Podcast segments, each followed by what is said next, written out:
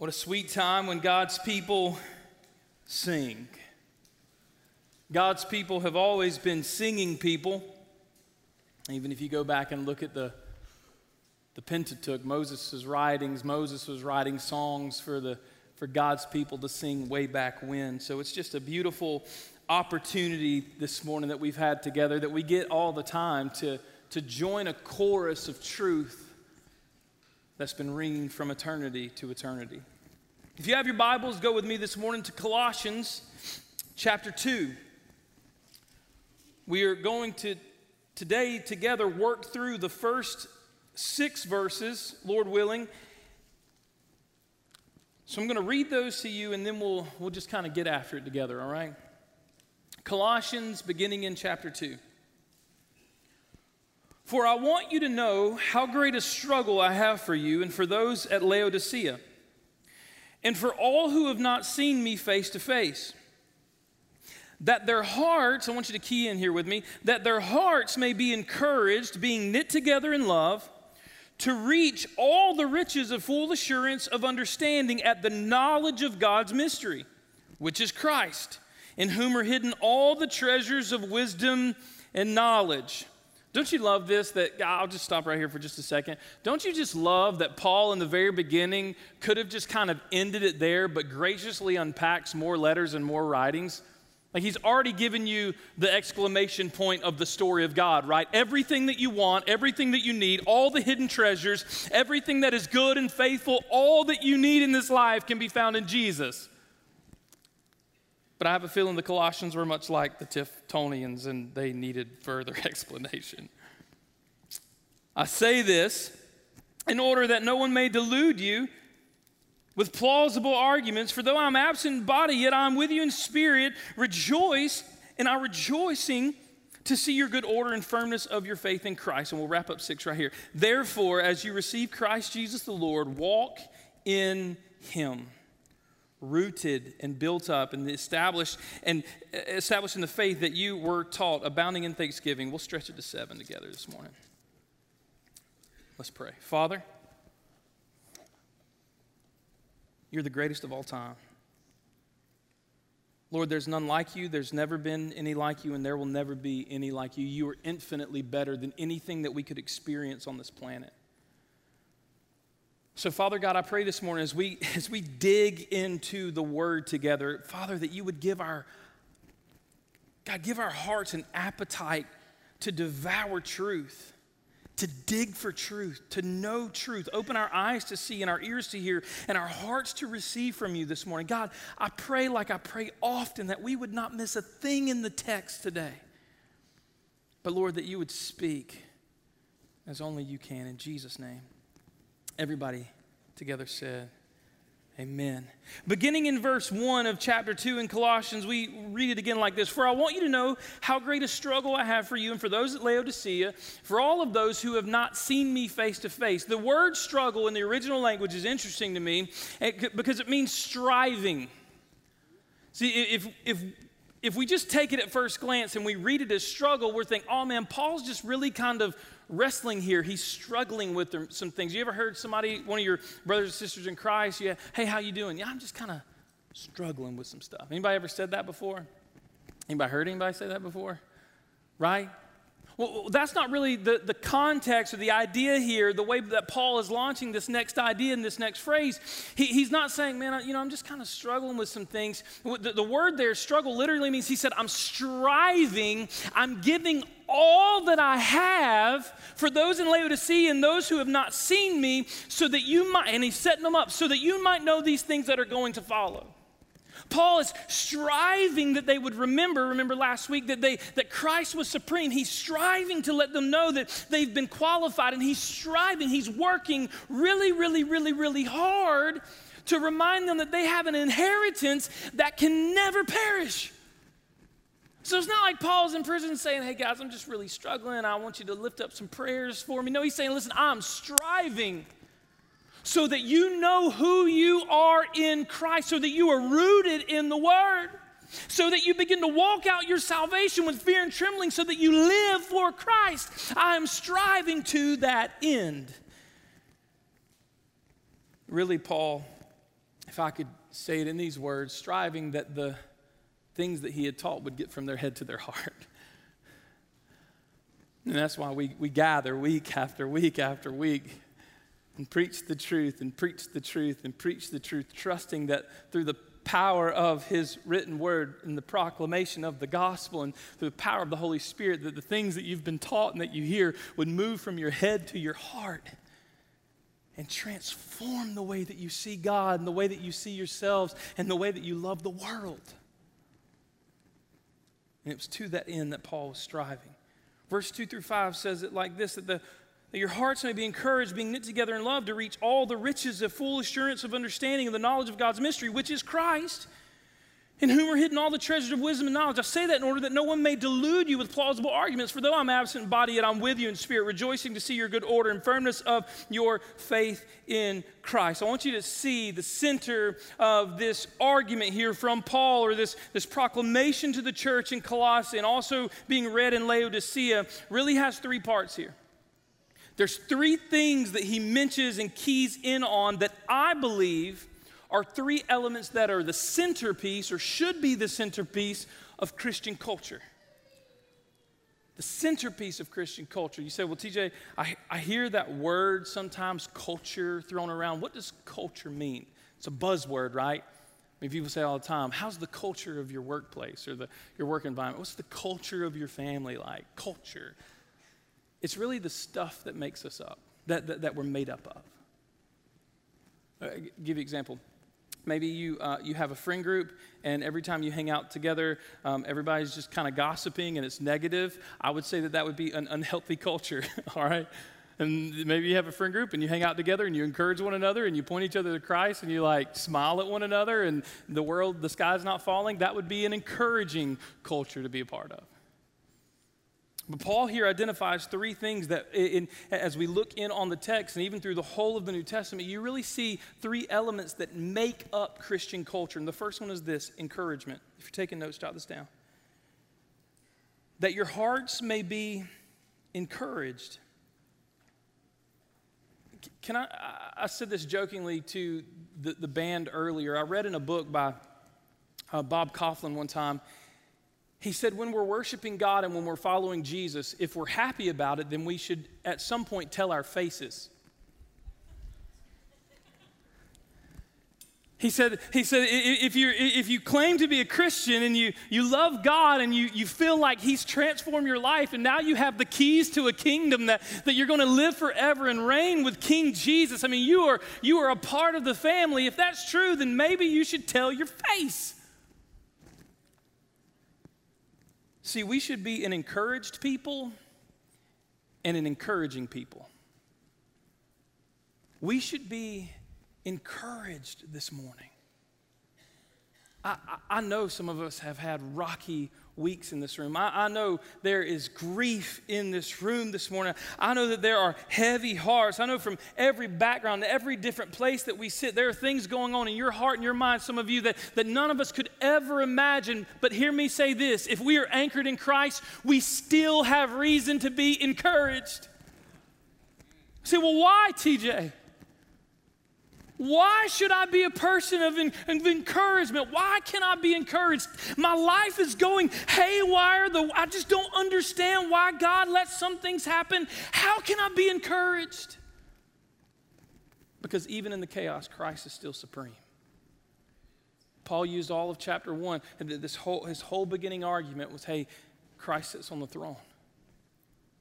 He's over rulers and dominions and authorities and power. Christ reigns supreme. So listen, man, you're struggling with that boss or that, those employees, and there's tension in the workplace. Hey, it's all right this week because Christ is supreme.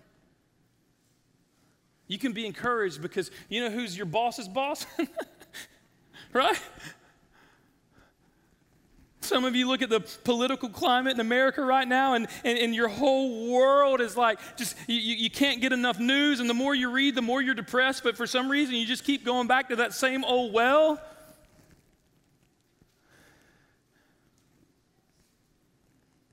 But you know who's in charge this morning and whose power supersedes that of the Democrats or the Republicans? King Jesus. who sits on the throne established in the heavens, who the Bible says the earth is his footstool and the heavens declare his glory. You know who that is this morning? King Jesus. And if you follow him, if your life is rooted in him, then no matter what comes or what goes or what happens around us, we can be encouraged because Christ is supreme. You should also be encouraged this morning because you've been qualified. I'm recapping for you the last few weeks. Not because you're good or because you're faithful or because you do everything right, but because Scripture says that God chose you in him before the foundations of the world. You've been qualified in Christ Jesus. So yeah, maybe this week was a struggle. Maybe you walked through some things, but man, you've been qualified. You've been made whole and perfect and worthy by the blood of the Lamb. Be encouraged. Last reason why we should be an encouraged people this morning would be that we get to remind others that Christ is supreme. I mean, not only is Christ supreme, not only have we been qualified into the kingdom as sons and daughters, but we get to spend our lives telling others about the greatest story to ever touch earth. I don't know about you, but if you want $1 million, full disclosure, if I want $1 million, I wouldn't tell anybody in this room, all right? Especially my family, all right? If you're here, I'm sorry, but you're not going to know. But typically, if someone won $1 million, you know, I want $1 million.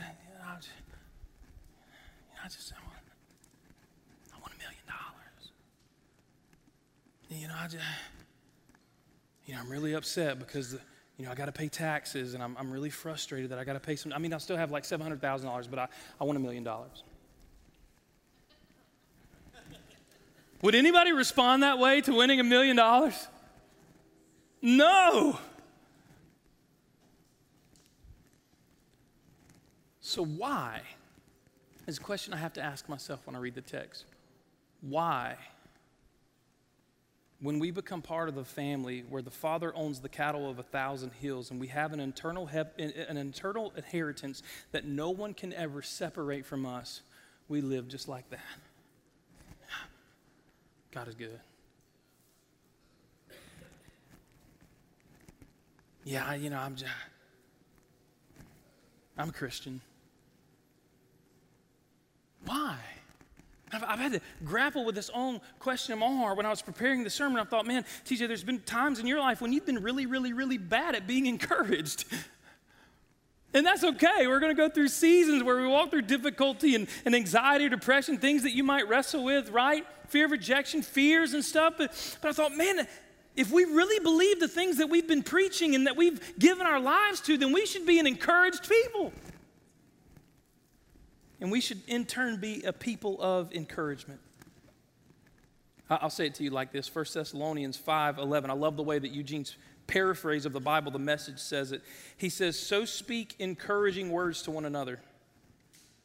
Build up hope so that you'll all be together in this thing. No one left out. No one left behind. I know you're already doing this, but just keep doing it. Listen, the culture of God's kingdom is a culture of encouragement. You want to live out your faith? Start small. You want to begin to develop a culture. I'm going to give you something practical here. You want to develop a culture of encouragement in your household? Write on a sticky note, you were fearfully and wonderfully made, and throw it up on a mirror somewhere. You want to start a culture of encouragement in your workplace? Start celebrating people for who they are rather than who they're not.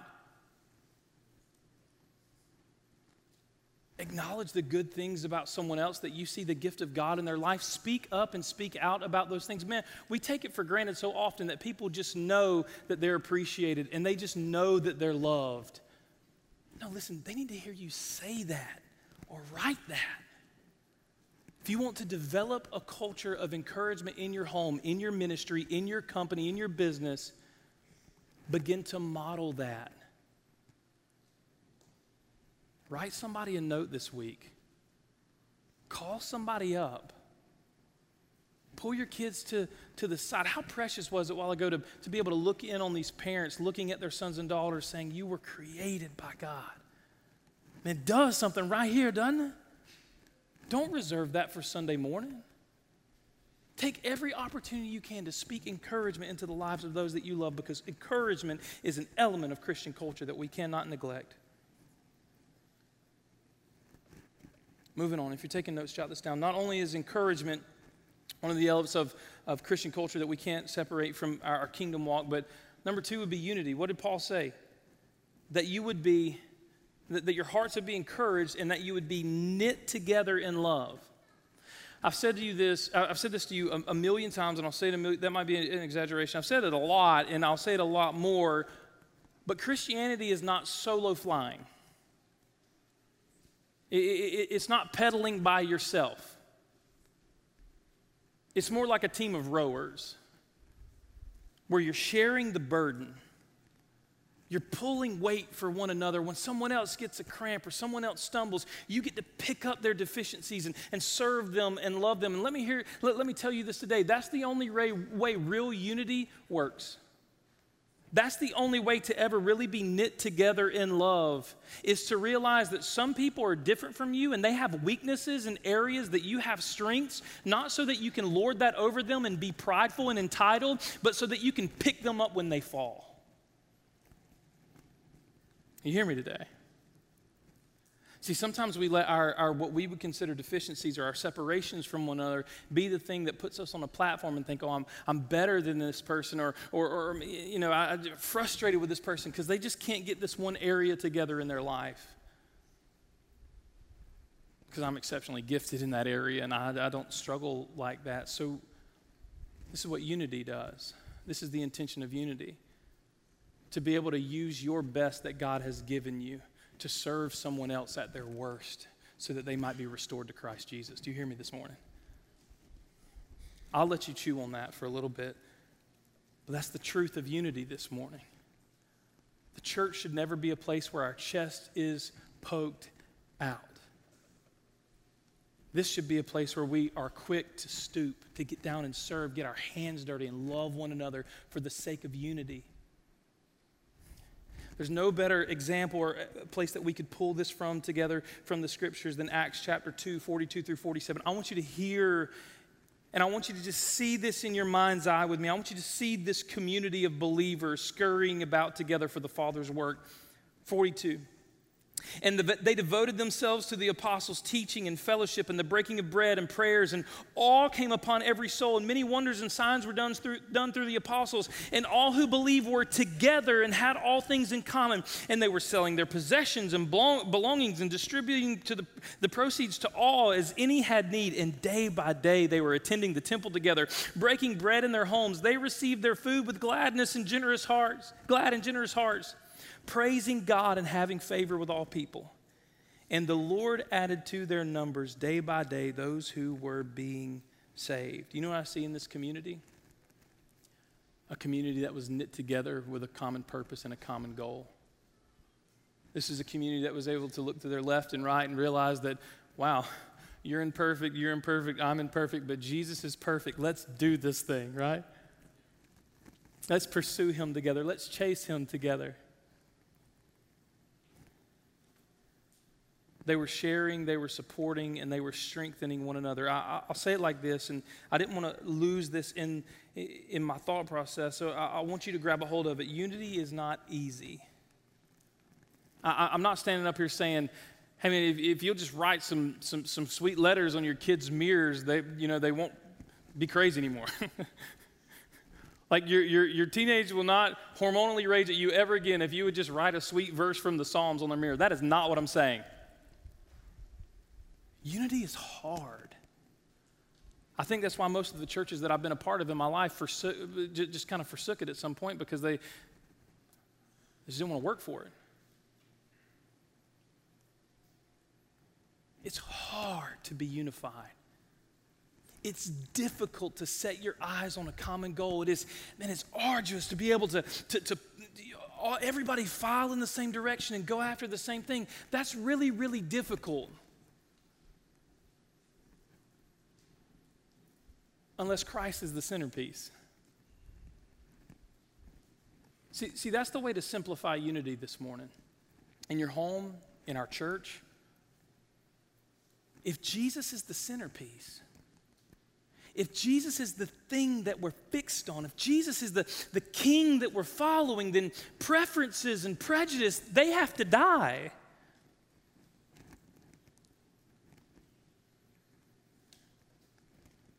Unity is difficult because it means that along the journey, we're going to have to forgive and ask for forgiveness.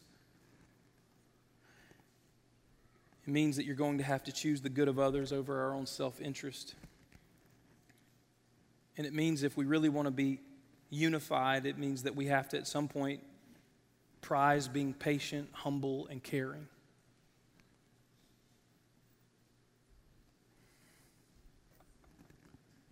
I heard a man say one time he'd been married for, I think it was 55 years or 57 years, and someone asked him the secret, how did you do it? How did you stay married so long? How did you stay in this relationship so long? He said, man, you got to be quick to forgive. He said, you even have to be even quicker to ask for forgiveness. This morning, this is so much more than just a letter to the church. It's a letter centered at our hearts. This morning, you might walk in the room and there might not be much unity in your household. I'm just going to meddle and get base level real together. Before you start looking at the deficiencies of your husband or your wife to be the reason why there's not unity, how about you just spin the mirror around? Are there things in your life that you could repent of? Are there things in your life that you could ask for forgiveness? Have you been holding your own grudges that he or she might not even know about? In your workplace, if it's a lot of tension, you don't feel like there's much unity. My encouragement is that most people, we're self-preserving. So if I ask you, hey, what's the problem? You would be able to list everyone else's deficiencies. And the ways that everyone else has wronged you. My prayer for you, my prayer for myself is that we could just spin that mirror around this morning. See, it's our heart and sin condition. We want to hold that mirror up to everybody else and say, hey, look how bad you are. If you would just be good, things would be good again. And the scriptures say, no, spin it around. I'm going to say this again and then we'll move on. Unity is difficult because it means that along the journey you're going to have to ask, you're going to have to forgive, and you're going to ask for forgiveness. It means that you're going to have to choose the good of others over your own self-interest. And unity is difficult because it means you're going to have to be patient, humble, and caring. But Psalm 133:1 says, behold, how good and pleasant it is when brothers dwell in unity. How good and pleasant it is when brothers dwell in unity. My prayer for you is that you would do the hard work of being unified, that you would fight to be knit together, that you would take the necessary steps in your life to be unified in your marriage, to be unified in your workplace, to be unified in your friendships and your relationships, and to be unified in this church. I believe preferences that divide churches and homes sicken God. And we should feel the same way. So I'm going to say this and then we'll move on. Let's just get over ourselves and get after the gospel. Amen. Last thing this morning that Paul points to in the text, and I love this. He says that your hearts may be encouraged, that you be knit together in love, walking in unity, obviously, to reach all the riches of full assurance of understanding and the knowledge of God's mystery, which is Christ, in whom are hidden all the treasures of wisdom and knowledge. So there's three things that he kind of paints here. He throws out encouragement, and then he points to unity, and then he kind of anchors in and lands on, and even we'll move through this through the rest of the book, spiritual maturity. I want you to know the mystery that's been given to you. You got everything you need. Now I want you to saturate your life in the Word of God. I'll say it like this. You say, TJ, what is spiritual maturity? Here's a working definition for you. Biblical literacy, and a lifestyle that reflects that the words contained in the Bible have made its way from your head to your heart. Biblical understanding and knowing the Bible for yourself, knowing God's love letter to you, and knowing it, believing it, delighting in it in such a way, being so compelled by it that the truth found in its pages move from your head to your heart. Because listen, the Bible says the heart is the wellspring of life. Our heart, the seat of our emotions, not the organ, but the seat of our emotions, the center of our consciousness, it's the thing that motivates us to do, right? It's the thing that motivates us to do. Let me say it like this. When I was falling in love with my wife, and I say falling in love, I was just smitten with her, still smitten with her. I'll never forget the first day that I saw her. She was in a little gray envoy at the church. She got out, she had on some green shorts and a gray shirt, and I thought, my God, she is going to be my wife. First day I saw her. You know what I did? I did not go up and greet her like I would greet anybody else. There was a little different swagger in the way I walked and the way that I approached her. I was like, what's up, girl? Right? I had to get them digits. Well, see what happened intellectually at some point grabbed a hold of this, and it changed the way that I lived. I was motivated to get to know her. I was motivated to hang out with her and spend time with her. I was motivated to spend money on flowers and Reese's, right? Not just any chocolate, like it had to be Reese's, right? It changed my actions because my heart bought into the thing my mind knew that I loved her. Church, I hope you can see that this morning. My prayer, Paul's prayer for the Colossians and my prayer for our church is that at some point we see the King Jesus in the text so real and so fresh that what all we've compiled here would make its way here and it would change the course of living. That we would be smitten with the King. And because of that, our words and our actions would be radically transformed. So I appeal to you this morning to know your Bibles and to live its truth. I'll say it the way Paul Tripp says it. I really like Paul Tripp. Has some great resources on marriage, family, and the Bible. But he says maturity is not merely something you do with your mind. Maturity is about how you live your life. It is very possible to be theologically astute and yet very immature. It is possible to be biblically literate and in need of significant spiritual growth. You say, what does that mean? Paint it very simply. Most of us in this room, cross-generationally, we would know who Mike Tyson is. I know in my head that Mike Tyson would beat me in a boxing match. So it would be very immature of me, knowing that, to step into the ring.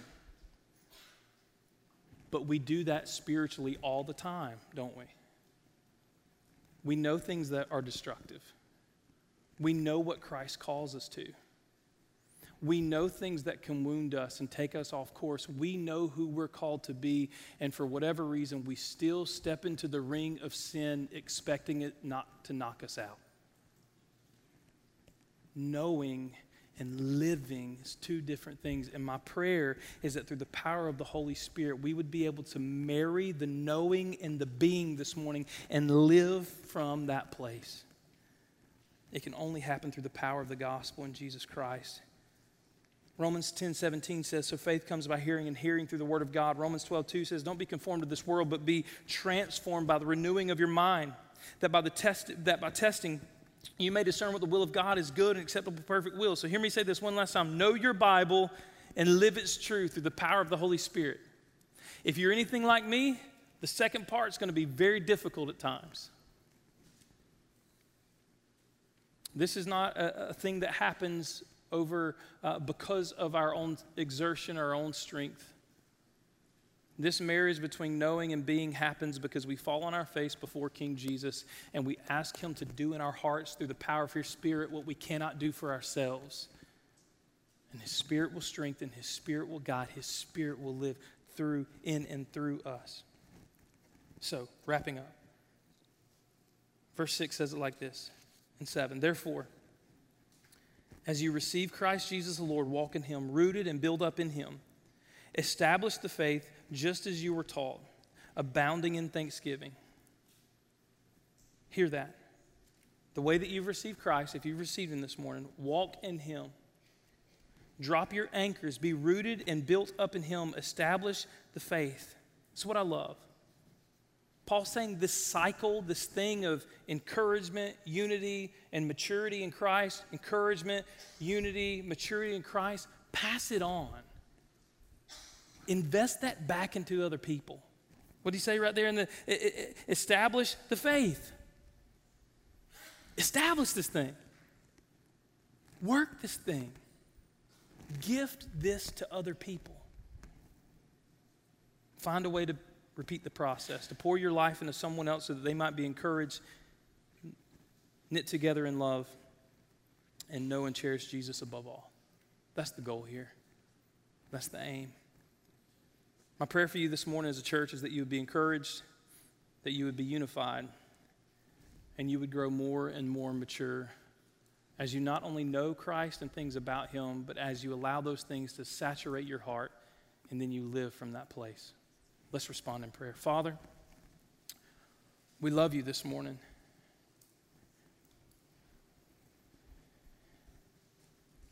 God, we love you so much. And Lord, my prayer this morning is that you would take our hearts, Jesus, and you would encourage our hearts right where we sit, God, right where we stand this morning, that we would be a people who have been encouraged by the truth of the Scripture, that you are supreme over all things, the good, the bad, and the ugly. Lord, that we have been qualified and that you have given us an inheritance. And God, from that place of creating and being a part and allowing your Holy Spirit in us to create a culture of encouragement, Lord, help us to be unified. Lord, I pray that for our community, for our nation, for the world, God, Lord, that you would allow us to be unified in our homes, unified in our churches, unified in our friendships. God, as we look past our preferences and we cast away our prejudice, we pray that you would knit our hearts together as a church. Ultimately, God, that we might be spiritually mature, that we might receive this knowledge and training and discipleship under the teaching of the Word as we dig in your Word for ourselves.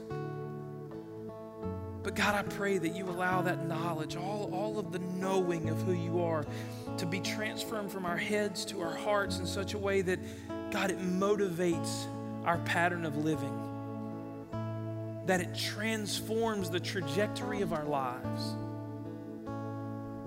And we'll trust you to do it, Lord, through your power and your Spirit and your strength. In Jesus' name.